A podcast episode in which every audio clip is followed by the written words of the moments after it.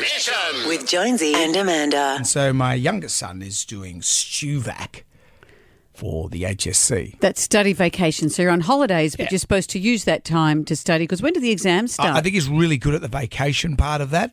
He's forgotten the stew. The stew, I have to point out what the stew is, but the Right. vacation thing, he's nailing that. If there's an ATAR for that, he would get a great ATAR. When does the HSC start? October, I believe, at some Mm. Yeah. stage. I was wondering what date. Oh, no, I don't know that. You know, I've- I did my HSC. No, you didn't. A diligent father. Yeah, but I did my HSC on a building site. Well, this doesn't Laying help your bricks and son. I hope, cement. I hope he knows when it is. It's uh, like a couple of weeks away. Anyway, so part of his stewback is sitting around and gaming quite regularly. And I came home yesterday and I said, mate, come on, go and do something. Get outside. Go and enjoy the day. Get some fresh air, said every parent. Eat an apple and get some fresh air. and then one of his mates came around and I said, well, what are you blokes doing? Just sitting around. Go, go and, do, you know what? Go and buy some goldfish for the new pond. Okay. Because the pond's been fixed. Yep. The morning of Erica's officially finished. Mm-hmm. He's been gone for a week now.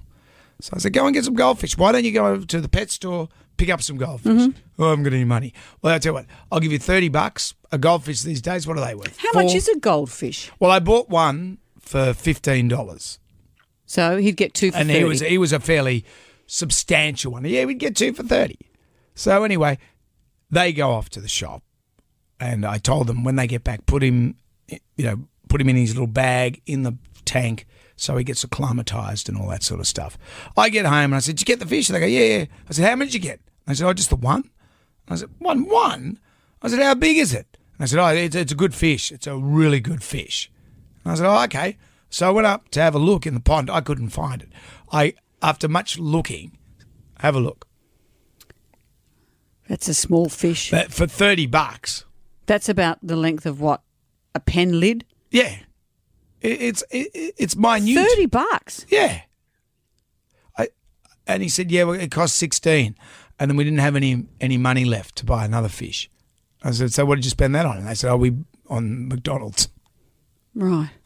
So have they called it Mac? no, they called it Terry. Terry. Terry.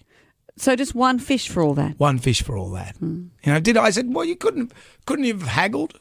Couldn't you have said, oh, uh, I tell you what, why don't you give us two fish for thirty bucks?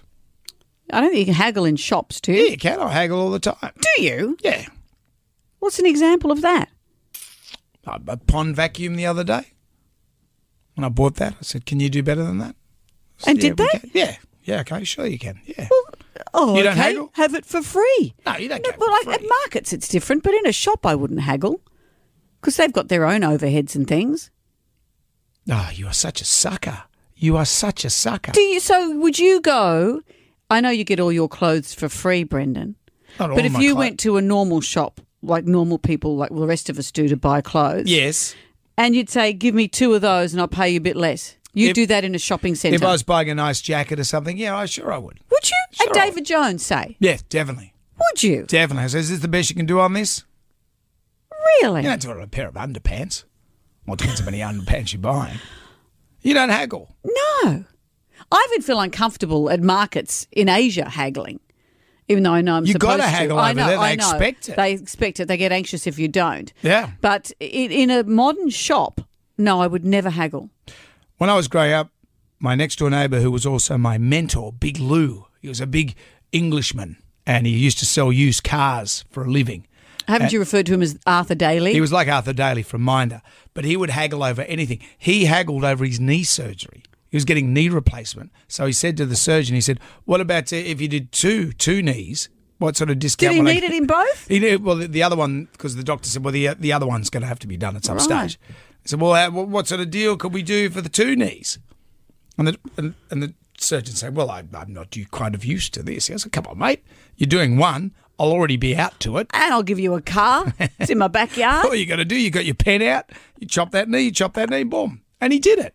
Did And he negotiated his knee surgery. he? Wow.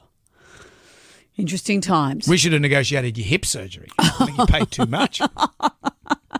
you can get someone from the radio to come and do it. Jam Nation. With Jonesy and Amanda.